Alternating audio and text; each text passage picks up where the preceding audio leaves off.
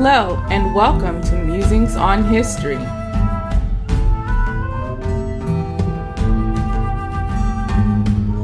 Episode 5.9 How Church and State Colonized the World.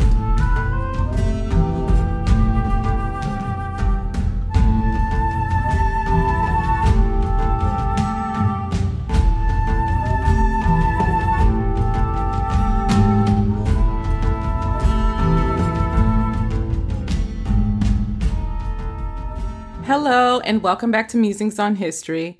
This is the penultimate episode of the History of Christianity series. Last episode, I discussed the Protestant Reformation and the Counter Reformation. In this episode, I will discuss how Christianity was used to justify and rationalize slavery, colonization, and imperialism. I will also discuss the ways that enslaved and colonized peoples maintain their indigenous beliefs through syncretization. Chapter 1 How Europe Used the World as a Dumping Ground for Political and Religious Rejects. So, back in episode 5.8, I talked about how the dissenters, which were an umbrella group of Protestants in Elizabethan and Jacobean England, briefly held power during the reign of King Edward VI, who was deeply influenced by the Lutheran Thomas Cranmer. But they felt like the Elizabethan and Jacobean Anglicanism were too much like Roman Catholicism.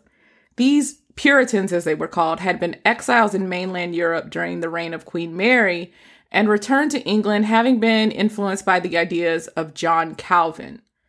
In Scotland, the preacher John Knox, a Calvinist acolyte, organized the Kirk of Scotland along Presbyterian and Calvinist lines. And although he had a good relationship with luminaries like Cranmer, he didn't want the Reformed churches of Scotland and England to become one and the same, mostly because the Anglican Church acknowledged the King or Queen of England to be the supreme head of their church, and the Kirk of Scotland had no supreme head. Rather, they had a general assembly. For their part, the Englands and the Anglicans in England didn't want their church ming- mingling with the Kirk of Scotland either. So by the time that King Charles I took the throne, it was considered a moot point to everyone but him, obviously. The Puritans didn't like the changes that King James I made to the Reformed Church in England, especially his King James Bible. And so many of them left for Leiden in the Netherlands and then went on to the Virginia colony in North America and also to the Massachusetts and Maine colonies. England and Scotland were a little late to the age of exploration in comparison to, you know, their continental counterparts. And the colonization of the world as well. Uh, the Portuguese Empire was one of the longest lived empires in world history, existing for almost six centuries. Their territorial conquest began with the capture of the city of Ceuta in North Africa in 1415 and ended with the handover of the city of Macau to China in 1999. The empire reached its zenith in the early 16th century with bases in North and South America, Africa, and various regions throughout Asia and Oceania. The Portuguese under Infante Dom Henry the Navigator wanted to find an alternate route to India and see how far the Muslim kingdoms of North Africa extended past their fort at Bojador in present day Western Sahara. They followed up the capture of Ceuta by claiming the Atlantic islands of Madeira in 1419 and the Azores in 1427. From 1497 to 1499, the explorer Vasco da Gama rounded the Cape of Good Hope in southern Africa and became the first European to reach Asia by sea. This was crucially important for Europe because the Ottoman Empire controlled all the land routes and the more direct sea routes to the east until the early 19th century. As the Portuguese explored the coastlines of Africa, they left behind a series of padroes, which are stone crosses engraved with the Portuguese coat, coat of arms that marked their claims, and they would build forts and trading uh, posts there.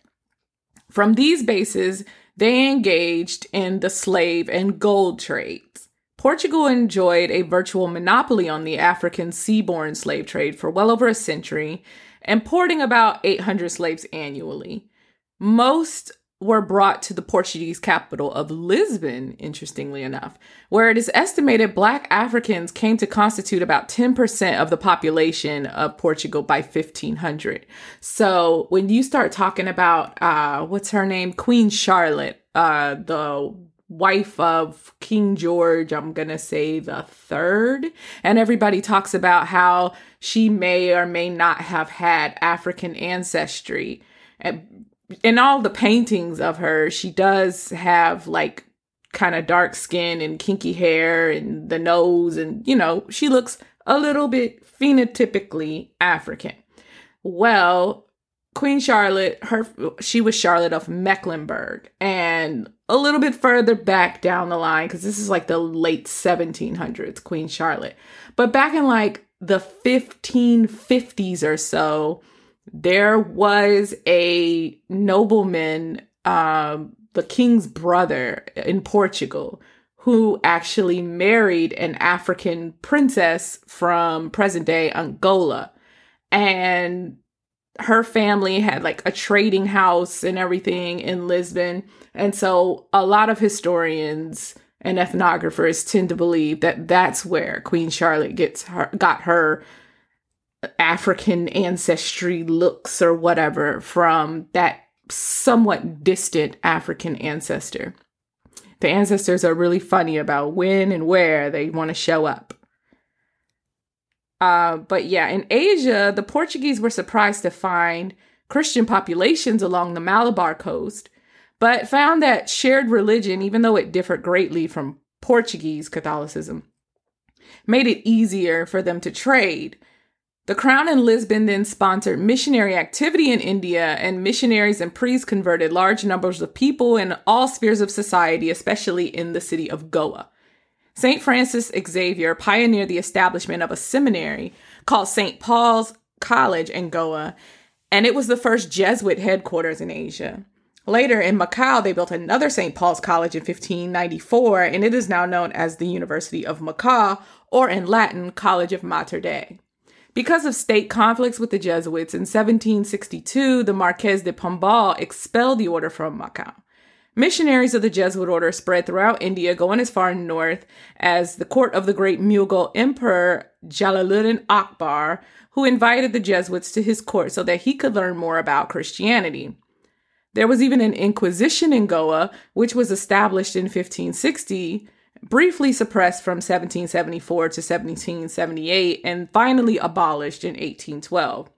It was established to punish relapsed Muslims and Jews who had converted to Catholicism, as well as their descendants, but were suspected of practicing their ancestral religions in secret.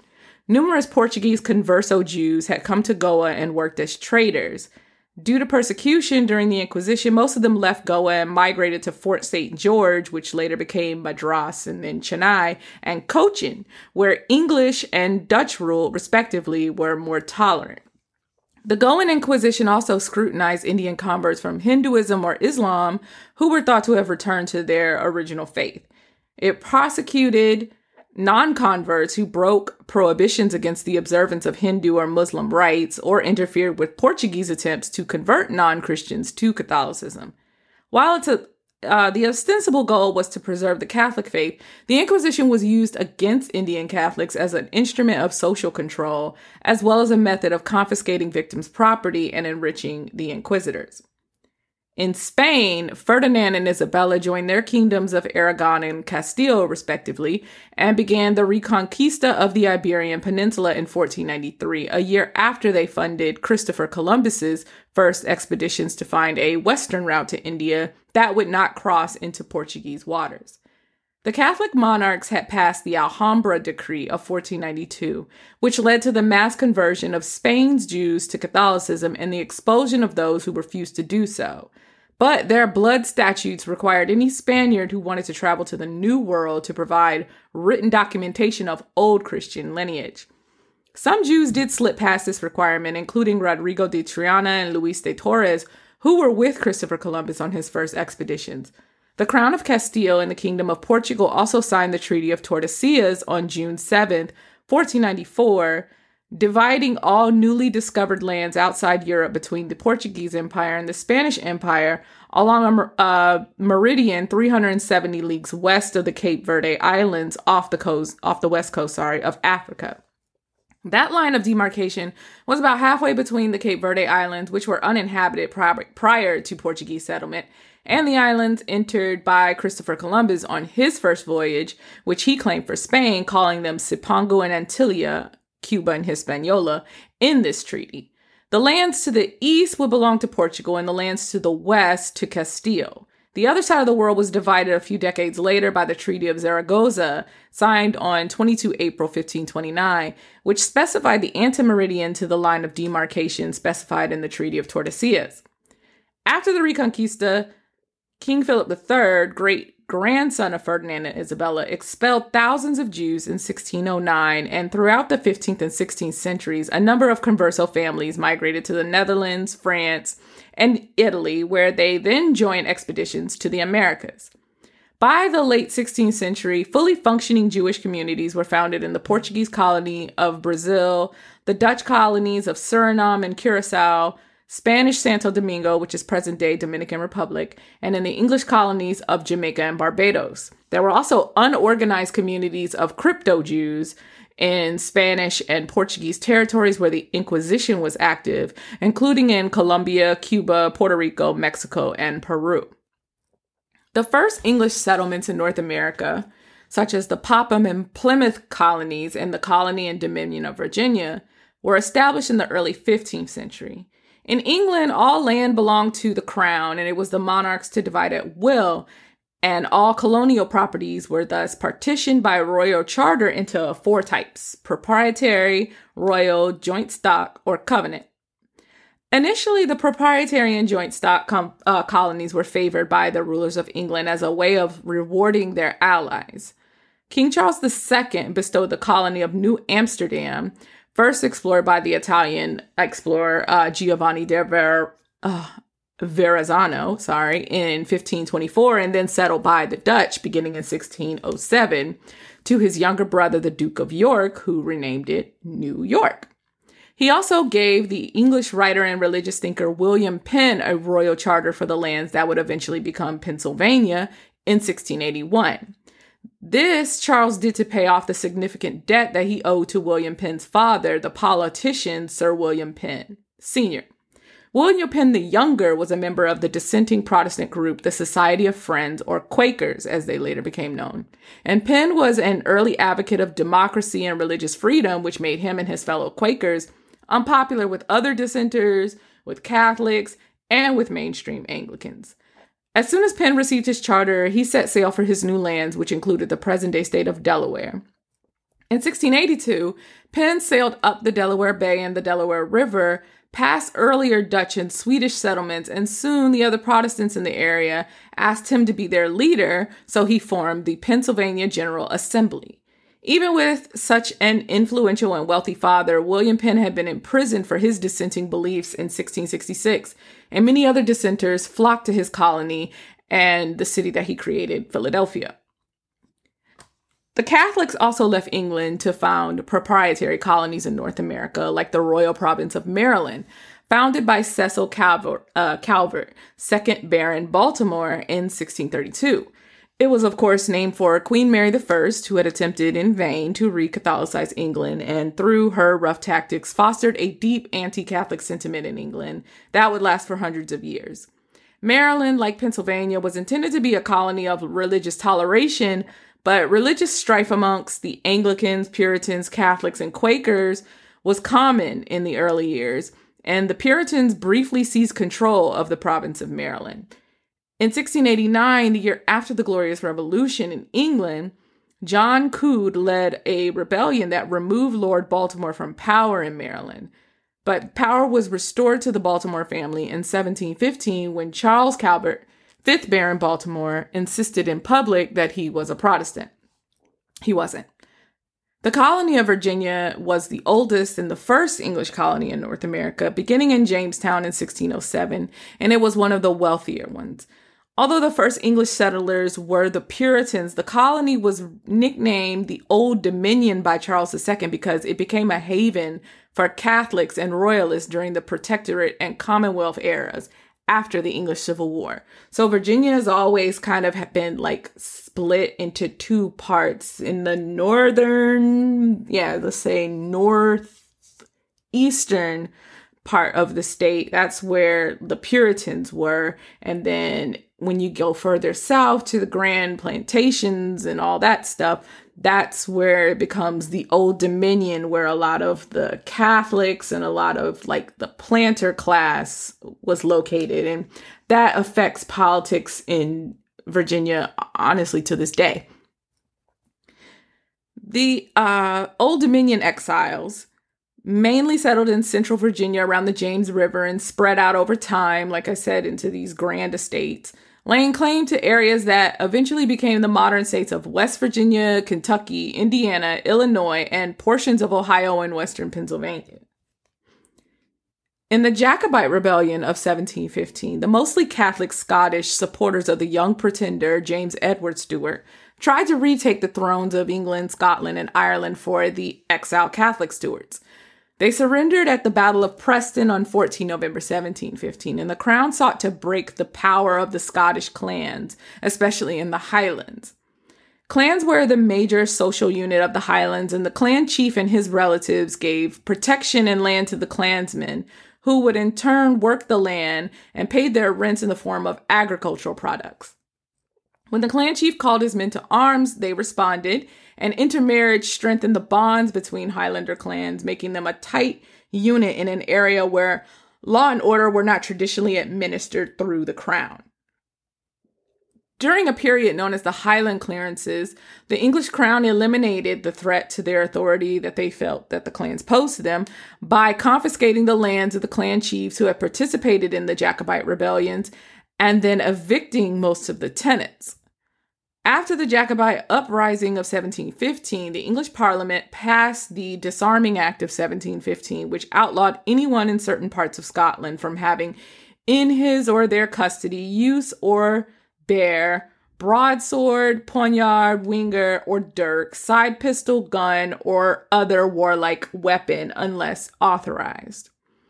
The English were moderately successful at confiscating weapons, so when the Jacobites rose again in 1745, this time to put Jamie's eldest son, Bonnie Prince Charlie, on the throne, they were defeated at the Battle of Culloden mostly because of their outdated arms.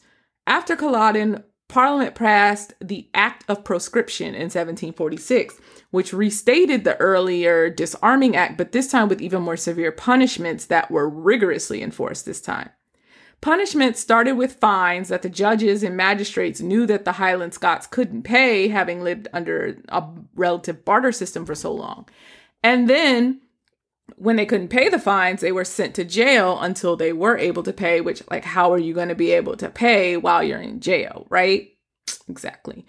There was also forced conscription into the Royal Navy for late payment and repeat offenders were liable to be transported to any of His Majesty's plantations beyond the seas, there to remain for the space of seven years, which was called indentured servitude. Thus, a large number of Jacobites ended up on uh, tobacco plantations in the province of Carolina, which is present day North Carolina.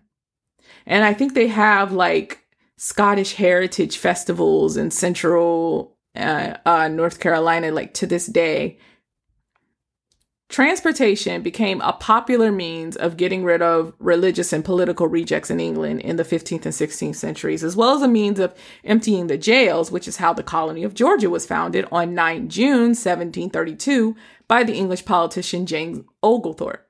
Essentially, the reject makeup of the original 13 colonies was as follows. The New England colonies were settled by Puritans who either left during the reign of King James I or after the fall of the Commonwealth and restoration of the monarchy under Charles II. The Middle Atlantic colonies were settled by Catholic rejects who either left when Elizabeth I ascended to the throne or left after the Glorious Revolution. The southern colonies were either settled to empty out debtors' prisons in England and Scotland and in Ireland as well, or they provided a haven for Jacobites and other Catholics who had to flee the British Isles after their failed rebellions. The Gaelic Irish were also affected by the Disarming Act and the Act of Proscription, but the penal laws were the most damaging for them. These included the Education Act of 1695, which prohibited Catholics from sending their children to be educated abroad, the Banishment Act of 1697, which banished all ordinaries and regular clergy of the Roman Catholic Church from Ireland, the Registration Act of 1704, which required all Roman Catholic priests to register at their local mag- magistrate's office, pay two 50 pound bonds to ensure good behavior, and to stay in the county where they registered, the Popery Act of 1704 and 1709, and the Disenfranchising Act of 1728, which prohibited all Roman Catholics from voting. Most of the penal codes were removed around 1778 to 1793 when the Whig Party took over the English Parliament, but by then, thousands of Irish Catholics had either been transported or voluntarily left England for the colonies, chiefly to the British colonies in the Caribbean, like Jamaica and Barbados, where they were day laborers, sailors, and plantation overseers. So the reason why like the majority of white people in the Caribbean are Irish and then you have like a few of the uh what do you call them the Polish in Haiti is because for whatever reason the Irish were the only Europeans who didn't like die in mass when they got to the the the Caribbean. Like the rest of them the Dutch the Germans the English the French the Spanish, if too many of them started coming to the Caribbean, they would just like start dying off in mass. The Irish were like, wow, it's hot. I have a sunburn. And they just like kept it moving.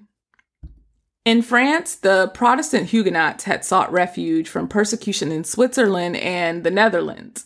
They, yeah, they sought refuge from persecution in Switzerland and the Netherlands. I didn't like the way that sounded.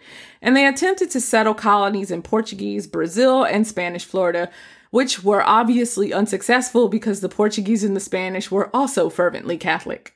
I don't know why, but I don't have a lot of sympathy for the Huguenots.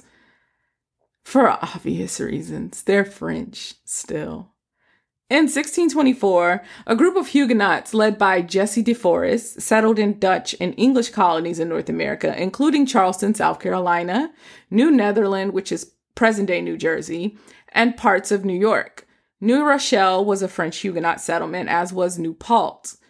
The Huguenots were understandably bitter about their persecution in France, so when they arrived in Dutch or English speaking communities, they tended to shed the French language and adopted Dutch or English, and they intermarried quickly and often. And honestly, I feel like that's probably the best thing that you can do when you find out that you have French blood. You have to just breed it out Chapter 2 The Treaty of Tordesillas and the Transatlantic Slave Trade. On his way back from the Caribbean while sailing under the crown of Castile, Christopher Columbus and his crew stopped at Lisbon, Portugal, where he requested another meeting with King John II to prove to him that there were more islands to the southwest of the Canary Islands. Why he did this, I still do not understand, but I'm guessing it was pride since the Portuguese had laughed at him when he presented his case to them for funding. At any rate, they were right to laugh at Columbus because until Magellan's discovery of the strait that now bears his name and the building of the Panama Canal, there was no actual westward sea path to India. Besides, Da Gama had already rounded the Cape of Good Hope, and under the treaties of Tordesillas and Zaragoza, the Portuguese had established trading camps along the West African coast and in Southeast Asia, so they didn't really need uh, Columbus's westward route to get anything done. And their first trading settlement, as I mentioned earlier, was in the Cape Verde Islands. The Cape Verde archipelago was uninhabited until the 15th century when Portuguese explorers discovered and colonized the islands, establishing the first European colony in the tropics. Due to its location off the coast of Senegal, the island chain quickly became a hub for the transportation of slaves and the importation of finished goods from Europe. Cape Verde was thus economically prosperous during the 16th and 17th centuries, attracting merchants and privateers and pirates and all other such flotsam and jetsam.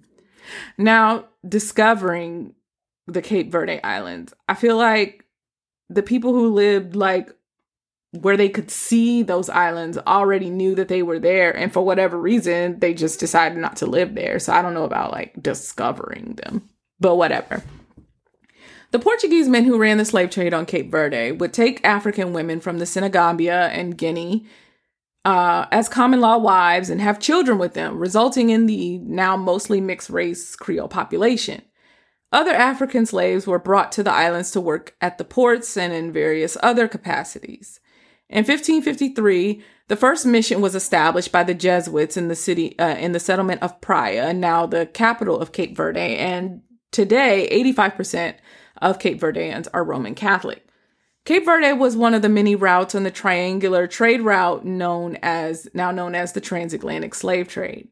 The slave trade involved the transportation of various enslaved African peoples to the Americas where they labored and produced sugarcane, rice, flax, tobacco, indigo, cotton, and other commodities that were then sent to European countries to be turned into finished goods, and then those finished goods were sent back to the colonies to be bought by the Europeans that were living there. Those finished goods, like I said, were either sold in Europe or abroad in the colonies that the you know that the Europeans had established, and it resulted in a system whereby the colonized were both dependent on slave labor to produce and dependent on the mother country for those finished commodities. As time progressed and more Europeans settled in those overseas colonies, they brought their religions with them and subsequently forced their slaves and the indigenous peoples to adhere to their religions as well. Almost all the European countries, save maybe the central and eastern ones, participated in and materially benefited from slavery and colonization in the Americas and in Africa as did the various Protestant churches and the Roman Catholic Church. Slavery in the Iberian Peninsula went back to the Roman Empire, and after the Visigoths were converted to Christianity, the practice fell away, as Latin Christians did not enslave one another. When the Muslims invaded Spain and set up the southern kingdoms and caliphates and emirates of Al Andalus, Cordoba, Almohad, and Granada, they frequently made war with the northern Christian kingdoms of Castile, Aragon, Navarre, Majorca, Galicia, Biscay, and Leon. Both the Christians and the Muslims took prisoners of war and made them slaves. But while the Muslims did not allow the enslavement of believers, at least from the Abbasid Caliphate onward, the Christians allowed the enslavement of converted Muslims, who they referred to as Moriscos, under the justification that those who convert to uh, Christianity need to be guided in it afterwards, lest they turn astray. There's been much recent debate about the Spanish and Portuguese casta system and to what end this system spurred the development of the racial codes and hierarchies of the New World. Historians and anthropologists such as Pilar Gonzalbo, a Spanish Mexican academic whose work focuses on the history of New Spain, which is present day Mexico, and Joanne Rappaport, professor of Latin American literature and cultural studies at Georgetown University and author of The Disappearing Mestizo, Configuring Difference in the Colonial Andes, discard the idea of the existence of a caste system or a caste society in colonial Latin America that is understood as a social organization based on race and supported by coercive power. Dr. Rappaport rejects the caste system as an interpretive framework for that time, finding the association between caste and race illegitimate. Now, I don't have a PhD. I'm not a critical race scholar, nor have I spent 20 plus years examining the social relations between races in Latin America. But one thing that I am, that Dr. Rappaport and Dr. Gonzalbo notably are not, is black. And I have been black for 35 years and counting. Thank you. I'm very proud of that. And I've been black in the Caribbean. I've been black in Europe. I've been black in Latin America, Africa, South America, you name it. I've touched every continent except for Antarctica. And I was black every time I did that. You get it, right? I'm black. And I know how to spot the vestiges of a racial hierarchy when I see one. Now, to New Spain's credit, slavery didn't really take off in New Spain, which again is present day Mexico, outside of like the state of Veracruz on the Atlantic coast because of the topography and stuff. But most of colonial Latin America was dependent on slavery economically, and after the passage of the new laws in 1542, those slaves were exclusively African. The Asiento de Negros was a monopoly contract between the Spanish crown and various merchants for the right to provide African slaves to colonies in the Spanish Americas. The Spanish relied on African slave labor to make their American colonial project possible, but they didn't have footholds in West Africa so that they could kidnap and transport Africans themselves. The Portuguese had a lock on that for a very long time. Thus, the Spanish were reliant on the Portuguese slave traders for all of their slave needs. The contract was usually obtained by foreign merchant banks who cooperated with local or foreign traders who specialized in shipping slaves from the West African coast to Spanish America. Different organizations and individuals would bid for the right to hold the asiento. As I will explain later in the episode, by the early 16th century, the indigenous populations of Spanish America had been reduced drastically by disease and war, and the colonists needed to, the Spanish colonists rather, needed to replace that labor force. The original impetus of the asiento was to relieve the indigenous inhabitants of the Spanish colonies from the labor demands of the colonists. Initially, Spain only gave individual asientos to Portuguese merchants to bring slaves to South America, but after the Treaty of Munster, which ended the Thirty Years' War that I talked about last episode, Dutch merchants also became involved in the Asiento de Negros. In 1713, the British were awarded the right to the Asiento in the Treaty of Utrecht, which ended the War of the Spanish Succession, and the British passed its rights to the South Sea Company, which was a British joint stock company founded in January 1711 for the sole purpose of supplying African slaves to the islands in the South Pacific and South America. The British Asiento ended with the 1750 Treaty of Madrid between Great Britain and Spain.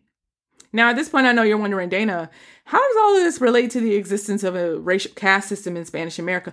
Well, like most awful things of Spanish origin, the caste system can be traced back to Ferdinand and Isabella, those most Catholic of monarchs.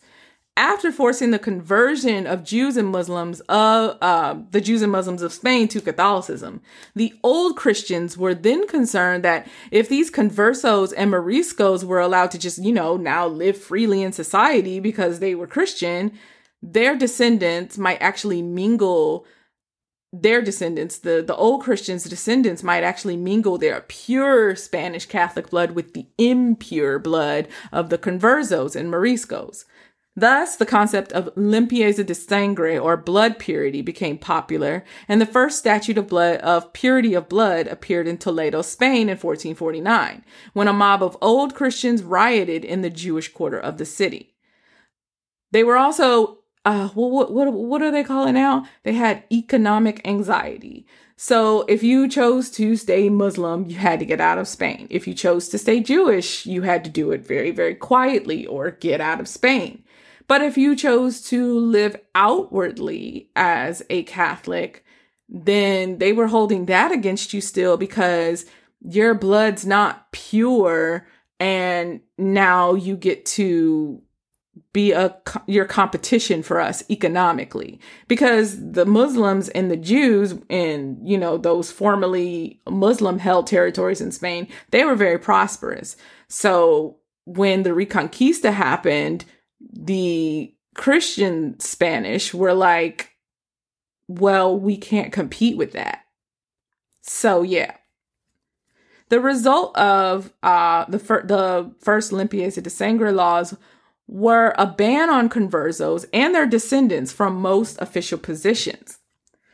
In 1496, Pope Alexander VI approved a blood purity statute for the Order of St. Jerome. This form of economic stratification meant that old Christian commoners could assert a right to honor even if they weren't in the nobility.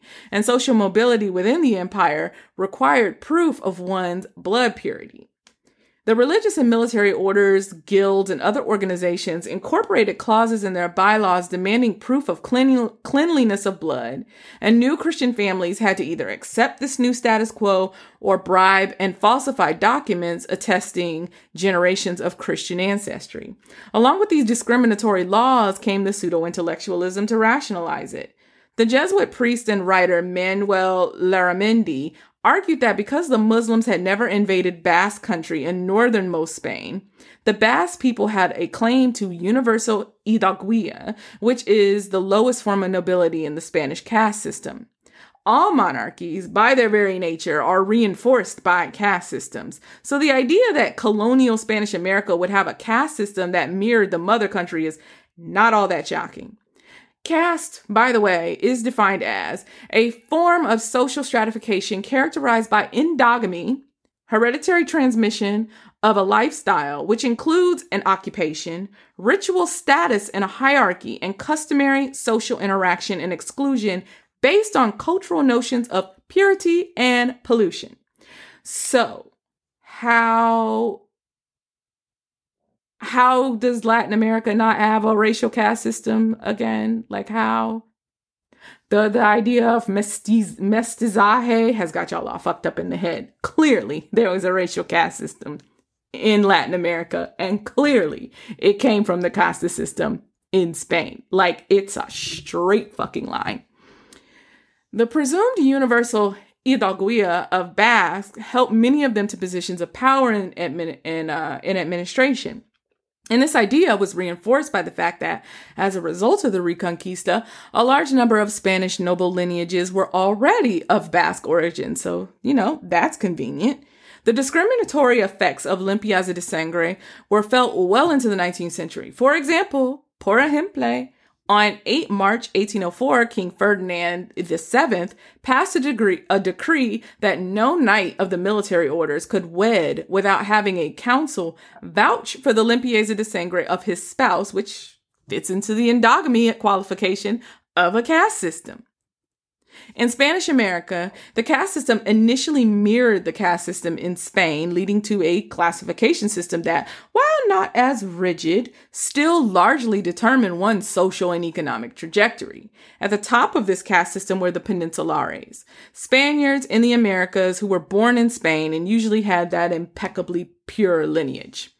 They were the ruling class in Spanish America. Adjacent to them were the criollos, Spaniards of similar blood purity who were born in the Americas. Then there were the indigenous who lived on missions or in semi autonomous communities and were exempted from taxes thanks to the new laws. Although there were certain autonomies granted to the indigenous, they were still under the jurisdiction of the Spanish, and many of them intermarried with the Spanish to improve the educational and economic opportunities of their descendants. These were the mestizos of mixed indigenous and Spanish heritage. A smaller class were those who were mixed African indigenous, the Zambos. Zambo was used interchangeably with Maroon in some cases, such as the Mosquito Zambos, descendants of a group of African slaves who led a slave ship revolt in 1640. They wrecked the ship at Cape Gracias a Dios on the border between Honduras and Nicaragua, and they escaped into the mountainous interior where they united with the indigenous Mosquito people. By the early 18th century, Afro Mosquito people dominated the interior and they were known for their slave raids that captured slaves for sale back to the Europeans, much like the Maroons of Jamaica did. They allied themselves with the English speaking settlers and helped them found the colony of British Honduras, which is now present day Belize. Mixed European and African people were called mulattoes, and the Africans were the Negroes and made up the enslaved class. Now, there was little to no chance that you were a Negro, no Zambo, no, no, no mestizo, no nothing, just African, and you were free in the Spanish Americas. So caste is inescapable. And when your caste is tied to, and when caste is, you know, your social status within the society, it's inescapable. You're born into it. And in the Americas, your race is what you were born what is what you're born into and it also is the caste that you're born in. What the hell are these two esteemed professors even talking about? Like i really i feel like i shouldn't even have to go through all of this.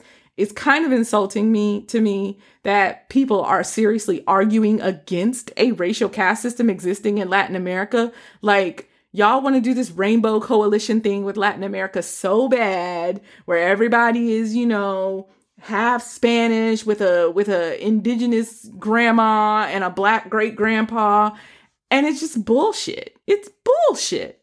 Anyway, though, the French colonies had a similar hierarchy that gave rise to terms like octoroons, which is a person who is one eighth black by descent, and quadroons, which is a person with one quarter African and three quarters European ancestry. In the Portuguese, French, Spanish, and English colonies, as well as in the Dutch and others, the colonial authorities coded your race by hypodescent, which is the practice within a society of assigning children of mixed race unions to the ethnic group which the dominant group perceives as being subordinate. The racial designations refer specifically to the number of full blooded African ancestors or equivalent, emphasizing the quantitative least. As other non European ethnicities came into the Americas, terms like Marabou, which is a person of mixed African, European, indigenous, and Asian heritage, well, at least it is in some places. In Louisiana, a Marabou is somebody that has like a certain amount of European and African ancestry, but they tend to have a darker complexion and a looser curl of hair. I think it's the same in Haiti, but in other uh, French and Spanish Caribbean colon- former colonies, a marabou is a person that has basically all of them African, European, Indigenous, and Asian. And then there's Dougla, which is a person of mixed African and East Indian heritage. So that also came into play. Now, not to belabor the point, but in the colonies and indeed in the societies of 14th to 17th century Europe in general, the church was the official record keeper for most communities. The colonial authorities were chiefly concerned with getting their tax money irrespective of a person's racial background. So the church, be it Catholic or Protestant, was there when a person drew their first breath to record the date and prepare the baby for baptism, even for slaves. And they were usually there when a person drew their last breath to give them their last rites and organize their funeral and burial on church grounds. All weddings were performed by priests, and they were bound by law to provide the appropriate documentation to the colonial authorities before they could perform the marriage sacrament. Thus, the church in Spanish America helped perpetuate the racial caste system by documenting and assigning everyone's racial classification at the time of their birth or conversion.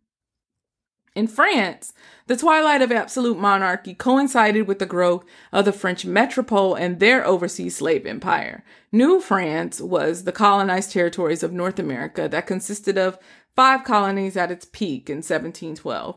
Canada, the most developed colony, was divided into the districts of Quebec, Trois Rivières, and Montreal, Hudson's Bay, Acadie in the northeast, Plaisance on the island of Newfoundland, and La Louisiane. French Louisiana originally covered an expansive territory that included most of the drainage basin of the Mississippi River and stretched from the Great Lakes to the Gulf of Mexico and from the Appalachian Mountains to the Rocky Mountains. La Louisiane was divided into two regions now known as Upper Louisiana, La Haute Louisiane, which began north of the Arkansas River, and Lower Louisiana, La Basse Louisiane, or Basse Terre. The French possessions of North America were all under the authority of a single Catholic diocese whose seat was in Quebec. The archbishop, so it was an archdiocese. The archbishop was named by and paid by the king, was the spiritual head of all New France. The great distance between this archdiocese and the people of Basse-Terre, La Louisiane, led to less religious fervor in the territory, but Catholicism did persist, as I can personally attest. The Jesuits were sent to La Louisiane to convert the native Chitimacha, Coushatta, Choctaw, Tunica Biloxi, Adicado, Muskogee, Apache, Cherokee, and Houma tribes that lived and traded along the territory's main rivers, the Missouri and the Mississippi. The Ursulines, an enclosed religious order of consecrated nuns, were operating a hospital in New Orleans by 1720. And the Ursulines also opened the Ursuline Academy in New Orleans in 1727, the first all girls Catholic school in the country that eventually would become part of the United States, and the first to hold classes for female African American slaves, free women of color, and Native Americans. In 1867, the Sisters of the Holy Family opened St. Mary's Academy in New Orleans under the direction of Mother Henriette Diaz de Lille, a free Creole woman of color. Whoop whoop, St. Mary. Both schools taught enslaved children when such education was prohibited by law, and by doing so, established a close bond between the marginalized African American community in New Orleans and the Catholic Church. The first black Catholic religious order in the United States, by the way, is the Oblate Sisters of Providence, founded by a Cuban born Haitian woman named Mother Mary Lange in 1828 in Baltimore, Maryland. And her school, also called the Oblate Sisters of Providence, also provided education to free and enslaved black girls. Chapter 3 The Role of the Missionary. Usually, when a slave trading ship or an exploratory vessel sailed out of a European port to the Americas or Africa, a missionary preacher was on board. The Jesuits, whose mission is to spread the Roman Catholic faith all over the world and instruct the world in the Catholic doctrine, were the first religious order to establish a mission in Asia in 1540 at Nagasaki. It closed in 1547, but undaunted, the Jesuits and the Augustinians continued to proselytize throughout Asia, following Spanish and Portuguese traders wherever they went. They had the most success in the Philippines, and today, 86% of Filipinos identify as Catholic, making the Philippines the only Christian country in Asia. European explorers would usually present themselves as traders, and then the missionaries who accompanied them would make themselves useful as like healers and dispute negotiators. They'd offer to educate the children of the chieftains and kings that they encountered and set up religious schools to educate all the children in an area as well. Certain priests, such as Father Marquette, a French Jesuit active in Quebec in the 17th century, took part in exploratory missions mapping the new territories and often making the first contact with indigenous people. The Jesuits translated collections of prayers into numerous Amerindian languages in order to convert Native Americans. They also looked for ways to relate Indian practices to, sorry, Native American practices, my bad, sorry, my bad, to Christian worship and help show these natives how their practices and Christianity were related. A syncretic religion developed among, amongst many new Christians, but for the first hundred years or so, Sincere and permanent conversions were pretty limited in number. Many who received missionary instruction tended to assimilate the Holy Trinity into their belief of spirits or rejected the concept outright. Missionaries found their greatest success in conversion with indigenous women and children who they usually worked alongside most closely, farming and tending to the medical needs of the communities that they encountered. The missionaries eventually set up hospitals and just generally ingratiated themselves into the local indigenous communities as their colonizing counterparts were setting up trading posts and fortresses to solidify their hold on the land.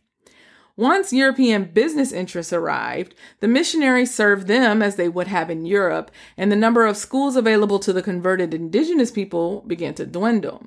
When converted indigenous peoples complained that they were being exploited, the missionaries would, you know, assuage them, telling them that it was God's will that they serve their European overlords and that it was part of God's plan to civilize them.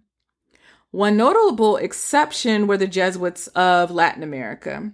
As Spanish and Portuguese colonization of South America ramped up, the Jesuits, seeking to protect the Amerindians from slavery, established free city states called reductions, and purchased silver mines in Peru and Argentina where their native employees were treated more humanely. Jesuits such as Antonio Ruiz de Montoya, who founded the Peruvian reductions of Guaira, and Manuel de Nobrega and Jose de, de Anchieta, who founded the cities of Sao Paulo and Rio de Janeiro, respectively, advocated for humane treatment of indigenous peoples and were very influential in the pacification, religious conversion, and education of many Amerindian nations. They also built schools and hospitals and created a writing system for the local languages of Brazil. Jose de Anchieta and Manuel de Nobrega were the first Jesuits that Ignacio de Loyola had sent to the Americas. In 1759, the suppression of the Jesuits began as Jesuit orders were expelled from the Portuguese Empire in 1759, France in 1764, the two Sicilies, Malta, Parma, and the Spanish Empire in 1767, and Austria and Hungary in 1782. In the Portuguese Empire, the quarrel with the Jesuits began over an exchange of Portugal's South American colonial territory with Spain. In a secret treaty in 1750, Portugal relinquished the contested Colonia del Sacramento to Spain in exchange for the seven reductions of Paraguay, the autonomous Jesuit missions that had been nominal Spanish colonial territory. The native Guarani who lived in the mission territories were ordered to quit their country and settle across the Uruguay River. The Guarani rose in arms against the transfer, and the Jesuits supported them in the Guarani War with smuggled arms and medical aid. Although the war ended disastrously for the Guarani, many of the Jesuits who had fought by their side were criollos, born in the Americas. And the harsh treatment of the Jesuits in this aftermath as well as the empire's seeming disregard for colonial property rights, angered many in the Spanish Americas of all races and socioeconomic classes, and the Guarani War is considered a precursor to the wars of uh, liberation in colonial Spanish America. In Portugal, a battle escalated with inflammatory pamphlets denouncing or defending the Jesuits, who for over a century had protected the Guarani from enslavement through a network of reductions, as depicted in the mission. All of these efforts by Jesuits and other missionaries, however, couldn't stop the effects of the Columbian Exchange, which was the widespread transfer of plants, animals, culture, human populations, technolo- te- technology, diseases, and ideas between the Americas, Europe, and Africa in the 15th and 16th centuries. Prior to the Columbian Exchange, diseases such as smallpox were substantially more numerous in the Old World than in the New. Centuries of interaction between Europe and the Near East and Eurasia resulted in many diseases migrating west across Eurasia with animals or people, or brought to traders, brought by traders from Asia. This was how the Black Death spread in the 1300s, beginning with Genoese sailors who had recently come back from Constantinople, and the Byzantines had gotten the bubonic plague from their trading with the Mongols and the Chinese. While Europeans and Asians were severely affected by these Eurasian diseases, their endemic status in those continents over the centuries resulted in many people gaining some immunity. In the Americas, the native populations had no exposure to these Eurasian diseases, and diseases like measles and smallpox are believed to have caused the largest death tolls amongst the Amerindians, surpassing any wars and far exceeding the comparative loss of life in Europe due to the Black Death. So they say that like 70, they say like uh, what? Europe lost like 10 to 15% of its population through uh, the 1300 from the 1300s to the early 1600s, which was when the Black Death was like most virulent. But it's estimated that upwards of 80 to 95% of the Native American population died in the smallpox epidemics within the first 100 to 150 years following Columbus's first voyage. So in half the time that it took for Europe to lose roughly 10 to 15% of its population from one disease, Central and South America and the Caribbean lost upwards of 95% of its indigenous population. And half the time, that's insane to think about the, the, the depopulation. Wow. This meant that a new stable base of free labor was needed if these European overseas colonies were to survive. Aside from the Irish, who, like I said, interestingly enough, they fared much better than their other European counterparts in these tropical areas.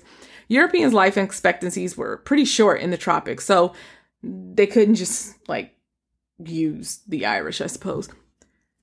I now have a special hatred for the Spanish Dominican friar Bartolome de las Casas. And he's not a Dominican like from the Dominican Republic. He's a Dominican like the Dominican order. But uh, yeah, Bartolome de las Casas, the so called protector of the Indians, because of a letter that he wrote to the newly crowned King of Spain, Carlos I, aka Charles V, Holy Roman Emperor. This letter is called Memorial de Rem- Remedios para las Indias. And in this letter, he begged Charles to end the brutal encomienda system that was enslaving and killing off the indigenous population of the Spanish Americas.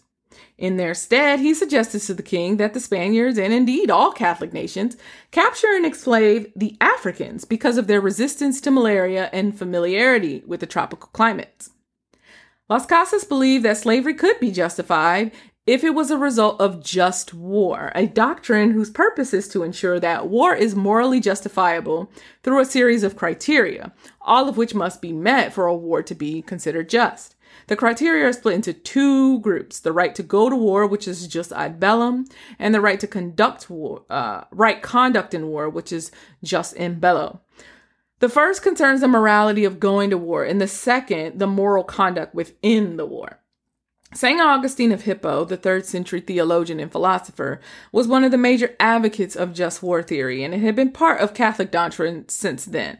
According to the Jamaican novelist, dramatist, critic, philosopher, and essayist Sylvia Wynter, Las Casas 1516 memorial was the direct cause of Emperor Charles V granting permission in 1518 to transport transport the first 4,000 African slaves to Jamaica, which at that time was a Spanish colonial possession. Las Casas later apologized for suggesting African slavery in place of indigenous slavery in his History of the Indies writing. I soon repented and judged myself guilty of ignorance. I came to realize that black slavery was just as unjust as Indian slavery. No shit. And I was not sure that my ignorance and good faith would secure me in the eyes of God. Baby, if God has eyes, you are in hell. What I want to know is, what the hell did he think was going to happen? You are basically saying, no, no, no, don't enslave these people, enslave these people because, you know, they can take it. What the hell does that have to do with the way that we would have been treated, though? Not a goddamn thing. If the encomenderos were mistreating the Amerindians, did you think supplying them with an even darker labor force of slaves who were resistant to tropical diseases was going to make them treat us better? In any case, the enslavement of Africans, it began before Las Casas wrote that stupid letter, and History of the Indies didn't stop it. So, personally, apology not accepted. And again, burn in hell, Bartolome de las Casas. Chapter 4 New World Religious Syncretization. Back in episode 5.1, I briefly talked about syncretization, which is the blending of two or more religious beliefs into a new system or the incorporation of beliefs from unrelated traditions into a religious tradition. This can occur in areas where multiple religious traditions exist in proximity to one another and actively function in the overall culture, or it can occur when a culture is conquered and the conquerors bring their religious beliefs with them, but they do not succeed in entirely eradicating the old beliefs or especially the old practices. The example I gave in episode 5.1 was syncretization through trade, where a Phoenician trader who worships the Canaanite god of the sea, Yam, might stop by the temple of the Ugaritic sea god Balu Sapani. These are real names, by the way, while in the port city of Ugarit in the Hittite kingdom and decide to just pray to him since they're both sea gods, right? Over time, the worship of Yam and Balu Sapani might begin to look kind of similar or sailors from Phoenicia might start to develop a slightly different worship of Yam than their fellow Phoenicians, one that closely resembles the worship of Balu Sapani in Ugarit. The spread of Christianity in the 14th and 19th centuries by Europeans coincided with European colonization of the Americas, Africa, Asia, and Oceania. And so the syncretization of Christianity and indigenous belief systems would be emblematic of the second kind of syncretization.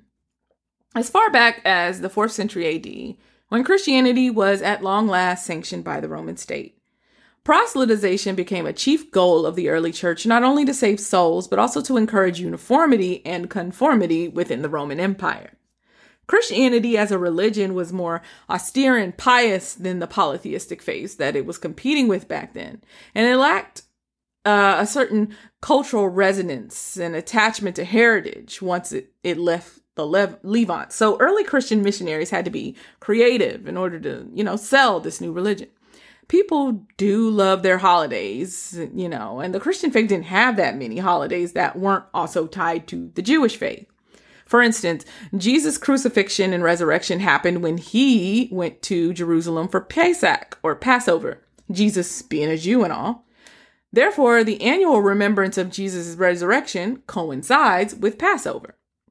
For Levantine Jews, this is this is well and fine. They could celebrate Jesus' resurrection while their families celebrated Pesach, and this was common in the first and second centuries before Judaism and Christianity be- began their, you know, great sundering, and it's probably common now in, you know, interfaith families.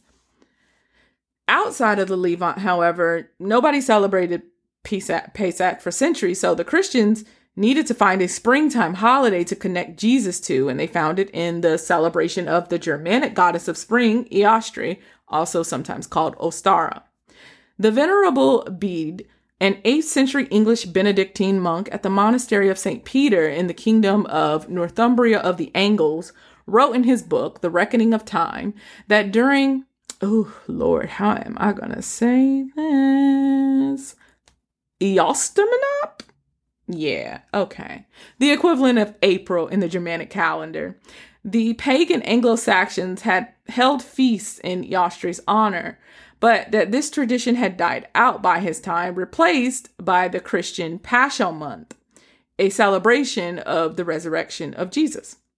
Now, Bede is the only author to attest to the synchronization of Eostre and Jesus' uh, resurrection, but uh, it's not that much of a stretch. To me, Bede lived in one of the four kingdoms that came out of the Heptarchy, which are the seven Anglo Saxon kingdoms of England. So he was an Anglo Saxon. Those seven kingdoms, I mean, it literally is, uh, yeah, Northumbria of the Angles. So he was an Angle. Those seven kingdoms consolidated into four by the 8th century, which were Northumbria, Wessex, East Anglia, and Mercia. And the Christianization of Britain had only begun 400 years prior in the 4th century. So it's not far fetched to believe that the Anglo Saxons who invaded and eventually settled in Britannia in the 5th century, 100 years after the initial Christianization campaign was begun by the Romans, it's not that far fetched that they would have brought their pagan customs to Britain and assimilated them with the indigenous and Roman Christian Britain traditions. The festival of Eostre was one that celebrated her fecundity and the regeneration that spring brings. Many ancient cultures associated spring with regeneration and bounty, as it was the time in the agricultural season when crops were planted, and some to be harvested in summer, and others right before winter started. It was extremely important that the soil was fertile, obviously, so ritual sacrifices were often made to enrich the soil. And those sacrifices involved blood. Remember when I said, like, way, way back in the day, back in the red tent, uh, Canaanite women would like take menstrual blood and they would rededicate it to the soil to uh, Ishtar and Inanna and all of them? Yeah this is the Celtic version of it, where they would like slit the throat of a bull and, you know, make the soil fertile. With the Christian obsession with Jesus' blood and its miraculous healing powers, it's not that hard to sell to the Anglo Saxons that, you know, Jesus as some sort of springtime deity who died for the land and rose again in the springtime to regenerate the earth. That's actually a pagan Welsh uh, folk tale, the Fisher King. You know, his health is tied to the land's health, and he died in the winter, so that's why there's no crops in the winter. But then he rises again from a death cauldron or something like that because his half brother, like, sacrifices himself for the Fisher King. And when the Fisher King is healed, the land is healed. Throw Jesus in there and a little bit of resurrection powder, and boom, Celtic Christian synchronization. One of the problems with syncretizing pagan beliefs with Christian ones is that the Holy Trinity now has to do the work of an entire pantheon's worth of gods and goddesses. Most polytheistic religions had a paternalistic elder god figure, so God the Father fits right in there. If you'll recall from episode 5.2, the concept of the Holy Trinity is adapted from polytheistic Neoplatonism anyway the Holy Spirit could cover all the spirits and ghosts and all that other ex- unexplainable stuff in the polytheistic religions, but Jesus, as the Son of God, had to do a lot of heavy lifting to cover everything else. Jesus had to be Apollo, he had to be fucking Helios, he had to be Hermes, he had to be Hades. Well, no, I guess that would be the devil. I mean, he had to be everybody, right? Saturnalia, was an ancient Roman festival and holiday in honor of the god Saturn, held on 17 December in the Julian calendar and later expanded with festivities through to December 23rd. The Romans celebrated Saturnalia with a sacrifice at the Temple of Saturn in the Roman Forum and a public banquet for the city's elites. This was followed by private gift giving, continual partying, and a carnival atmosphere where Romans were encouraged to shed their inhibitions and were allowed to thwart some social norms, usually while wearing a mask so they could feel as though they were ignominious. Gambling was permitted during Saturnalia. The patrician class liked to have an opposite banquet, too, where they dressed up as their slaves, and their slaves would sit down at the table dressed as the masters, and the masters would serve the slaves and perform for them. Among the plebs, A common custom was the election of a king of Saturnalia who would give orders to people and preside over all the merrymaking. In Roman mythology, Saturn, Saturn was an agricultural deity who was said to have reigned over the world in the Golden Age when humans enjoyed the spontaneous bounty of the earth without labor in a state of innocence.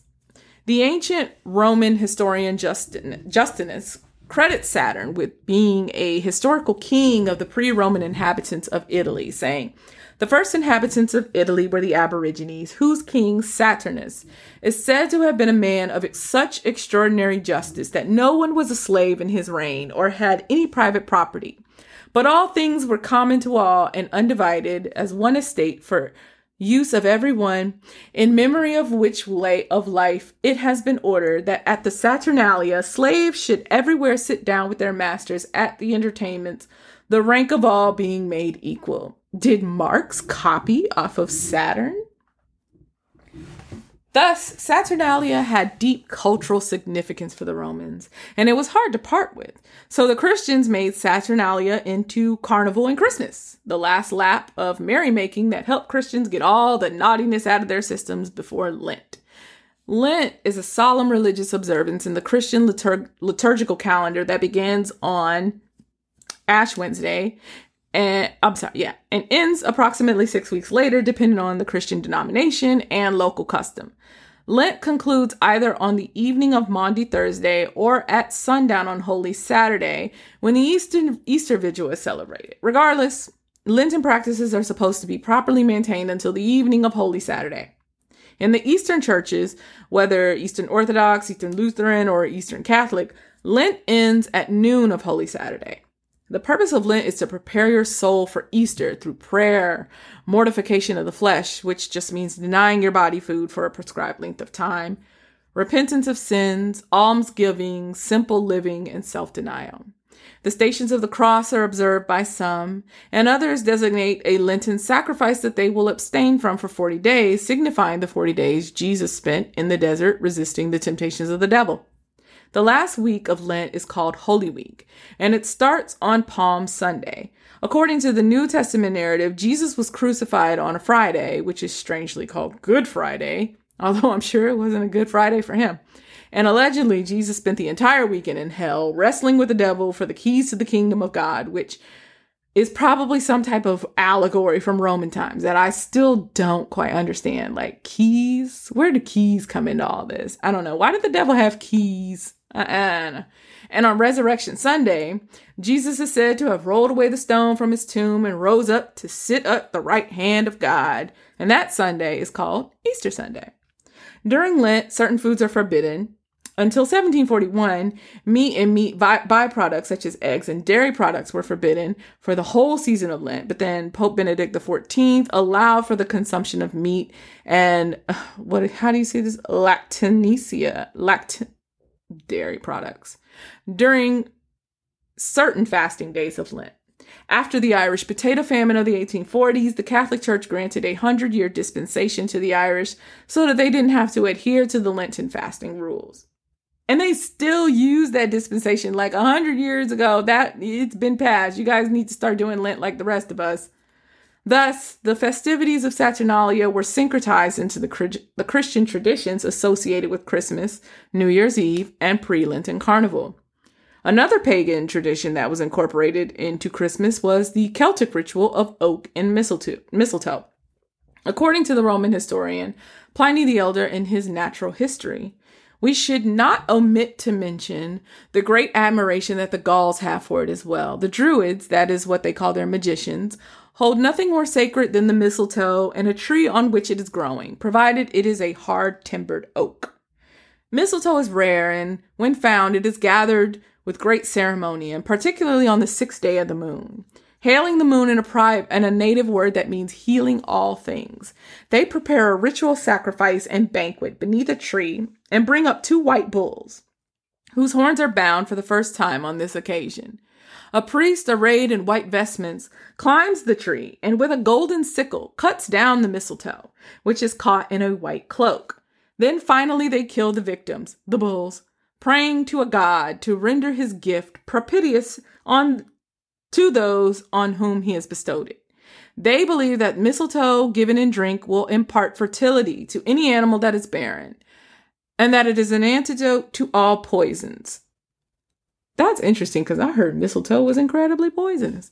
Oak is no longer considered to be the decorative tree of choice for Christmas, that distinction now going to the Douglas fir. But the importance of mistletoe and its apparent powers of virility have been distilled down into the whole stand under the mistletoe and kiss tradition that we now observe today. White bulls everywhere, I suppose, are rejoicing at that. The veneration of saints in the Catholic and Orthodox tradition are the most obvious examples of syncretization. Demetrius of Thessaloniki was a Christian martyr of the early 4th century who was venerated in medieval Greece as a patron saint of agriculture, peasants, and shepherds. Elsewhere in the Orthodox Church, he's venerated as a military patron saint because the city of Thessaloniki had suffered repeated tax, attacks and sieges from the Slavic peoples moving into the Balkans, and Demetrius was credited with many miraculous interventions to defend the city.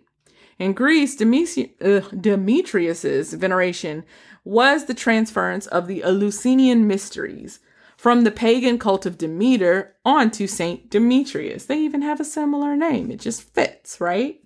The Eleusinian mysteries represented the myth of the abduction of Persephone from her mother Demeter by the king of the underworld, Hades, in a cycle with three phases the descent, which is the loss, the search, and the ascent, with the main theme being the ascent of Persephone and the reunion with her mother. When the Greeks were converted, they transferred Demeter's rights and roles to Demetrius. In West Africa, the main ethnic groups that were kidnapped and sold into slavery in the Americas were the Dahomey or Fon people of present day Benin, the Yoruba of the Oyo Empire in present day Nigeria, the Akan peoples of present day Ghana and Ivory Coast, including the Agona, Akuapem, Ashanti, Bono, Fante, and Wassa, the Ewe people of Togo, Benin, and southwestern Nigeria, the Mbundu people of present day Angola, and the Igbo people of present day Nigeria. These people brought their religions to the Americas with them, and these are commonly referred to as African traditional religions or ATR. West African Vodun, Vodun means spirit in the language of the Fon and the Ewe, and it was practiced by the Aja, Ewe, and Fon peoples of Benin, Togo, Ghana, and Nigeria and it was distinct from the African religions of the interior. Aside from Islam, which was the state religion of the Yoruba Oyo Empire and the empires of Mali and Songhai, African religions were still mostly localized and centered on ancestor worship, which would have made it incompatible with the all encompassing Christianity and its hodgepodge of customs that came from all over the world by that point. Yet life, you know, finds a way, and Vodun is the main source of several African diasporic religions that bear similar names, such as Haitian Voodoo, Louisiana Voodoo, Cuban Voodoo, Dominican Voodoo, and Brazilian Vodum, specifically the Candomblé Yeye and Tambor de Mina branches. In Candomblé, there are three main branches or nations Ketu, Yeye, and Angola. Yeye means stranger in the Yoruba language. And that's what the Yoruba slaves of Brazil considered the Fon and Ewe slaves that arrived after them. Thus, through the practices of ATR, we're able to construct a narrative time frame of slavery in the Americas, which I find really fascinating. Like, you would think like, oh, who came first and which areas, you know, like what was the progression of slavery? Because it's not one of those things that's that happened. It didn't happen in quite a linear fashion, but I mean, there had to be some rhyme or reason to it. And so through the practice of ATR, you're able to understand that the Yoruba were in Brazil and and and the Dominican and the the Yoruba were in these places first. For reasons that I do not quite know, I should have gotten more into that, but I didn't. And then when they saw Ewe and Fon peoples come in, they called them Yeye. I thought that was cool. Candomblé involves the veneration of spirits known as orixas, who are equated with the Roman Catholic saints, but derive their names and attributes from traditional West African Orisha. The orixas are regarded as subservient to a transcendent creator deity, Olodumare. Each individual has a tutelary orixa who has been connected to them since before they were born and who informs their personality. In the initiatory tradition, candomble's members usually meet in temples known as terreiros run by priests known as babalorixas, which is similar to the Yoruba babalawo, and priestesses called iyalorixas. A central ritual involves practitioners drumming, singing, and dancing to encourage an orixa to possess one of the members. They believe that through this possessed individual, they can communicate directly with the orixa. Practitioners also give offerings to the orixas, which include fruit and sacrificed animals. They also sacrifice to a range of lesser spirits, including the exus, caboclos, and the spirits of the dead.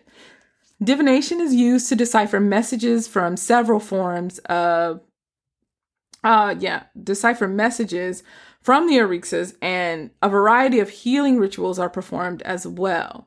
The three nations of Candomblé are defined largely by which African language influences their terminology and practices, which again I think is kind of fascinating from an anthropological standpoint. Ketu uses Yoruba, Yeye uses Ewe, and Angola uses the Bantu languages of the Mbundu and Imbangala peoples of Angola.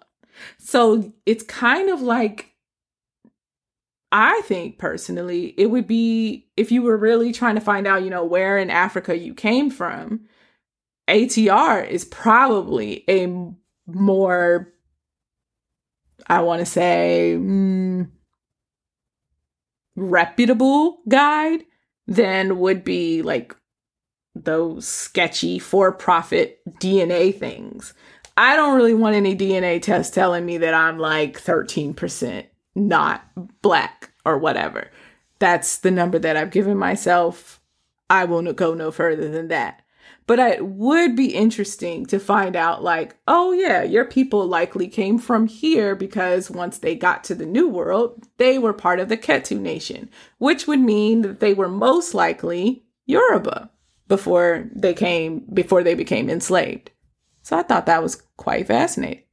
The Ketu Nation is the largest in terms of membership, and it's also called sometimes the Nago Nation, which is a derogatory term that was used by Dahomey people to refer to Yoruba speaking people, specifically of Oyo heritage, many of whom were sold as slaves to Brazil.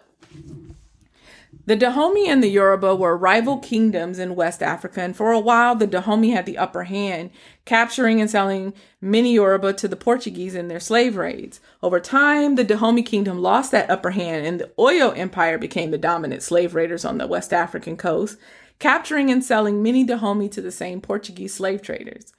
Sometimes these rival groups would end up in the same place, on the same plantation, and old wounds weren't always easily bound because of their current shared status as slaves. Like, you didn't just immediately consider, oh, well, we're the same because we're both slaves here in this random country on the other side of the Atlantic now. They were still Yoruba people and Ewe people and Dahomey people, and sometimes they beefed. After the mostly Dahomey slaves in the French colony of Saint Domingue were able to start the revolt that became the Haitian Revolution, Slave traders started becoming more cautious about documenting where they picked up their captives and what ethnic group or nation they belonged to so that communication between slaves would be more difficult. But that didn't stop anything because, I mean, you still made them all learn the same European language, so joke's on you, bitch. The Yoruba religion comprises the traditional religious and spiritual concepts and practice of the Yoruba people. It shares some parallels with the Vodun religion practiced by the neighboring Fon and Ewe peoples to the west and to the religion of the Edo people to the east, which is why Candomblé has a Yoruba is is is a Yoruba influenced religion. Yoruba cosmology is described as being very robust, and it holds that all human beings possess what is known as a yanmo, which is your destiny or your fate. Every person is expected to eventually become one in spirit with Olodumare, who is also known as Olorun, and the thoughts and actions of each person in Aye, the physical realm, interact with all other living things, including the earth itself. The concept of the physical realm of Aye is very similar to the Neoplatonic idea of the demiurge, which is the material world. Every person strives to find their destiny in Orun Rire, the spiritual realm of those who do good and beneficial things, like the Christian heaven, and your Oriinu, or spiritual consciousness, in the physical realm. It has to grow and develop in order to consummate union with one's Iponri or Orioran, which is your spiritual self. Iwapele, or well balanced, meditative recitation and sincere veneration is sufficient to strengthen the Ori Inu of most people. Well balanced people are able to make a connection between their Ori and Olorun in the form of an Adura, or prayer for divine support. When you make Adura, which sounds curiously like dua or prayer in Islam, but a lot of Yoruba are Muslim, so I guess that makes sense. The Orisha Eshu Elegbara initiates contact with the spiritual realm on the supplicant's behalf and submits the prayer to Babalu Aye, who gives it Ase, or the spark of life. Ase is a necessary component for all prayers, and Olorun is composed of Ase, and as such is considered supreme.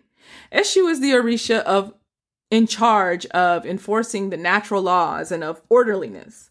Babalu Aye is the Orisha of healing in all its aspects, of the land, of respect for the elderly, and the protector of health.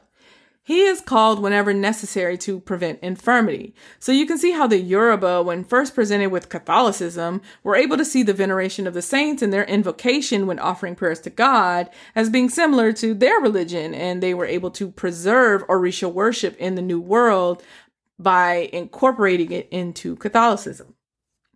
According to Professor S. A. Akintoye, the Yoruba were exquisite statesmen who spread across the globe in an unprecedented fashion, during both the transatlantic slave trade and afterward and transported their religions to Argentina, Brazil, Cuba, Colombia, the Dominican Republic, Puerto Rico, Trinidad and Tobago, St. Vincent and the Grenadines, Uruguay, Venezuela, and other parts of the Americas, eventually constituting a core lineage of, Astro- of African diasporic uh, religions. So, long story short, the Yoruba basically birthed diasporic African style. Igbo too. These include candomblé as practiced in Brazil, Argentina, and Uruguay, Santeria as practiced in Braz- uh, Cuba, Puerto Rico, and the Dominican Republic, Trinidad Orisha, also known as Shango, which is obviously practiced in Trinidad and Tobago, Spiritual Baptists, as practiced in St. Vincent and the Grenadines, and Umbanda, which is also practiced in Brazil, Argentina, and Uruguay. The Lucumi people of eastern Cuba are the descendants of Yoruba slaves who practiced the Santeria of Cuba. Most ATRs incorporate drumming and call and response music, and the Lucumi language is so near to presently spoken Yoruba that they're able to travel throughout Yoruba land and be mostly understood, similar to how a Haitian Creole speaker can converse with a Louisiana Kouri-Vini speaker because Kouri-Vini developed from the influx of Haitian slaves that came to Louisiana in the years preceding and following the Haitian Revolution. West African masquerades like the Yoruba Egungun, um, that's a Yoruba masquerade for ancestor reverence that was incorporated into pre Lenten carnival festivities of the French, Spanish, and Portuguese colonies like Trinidad, Haiti, and Brazil.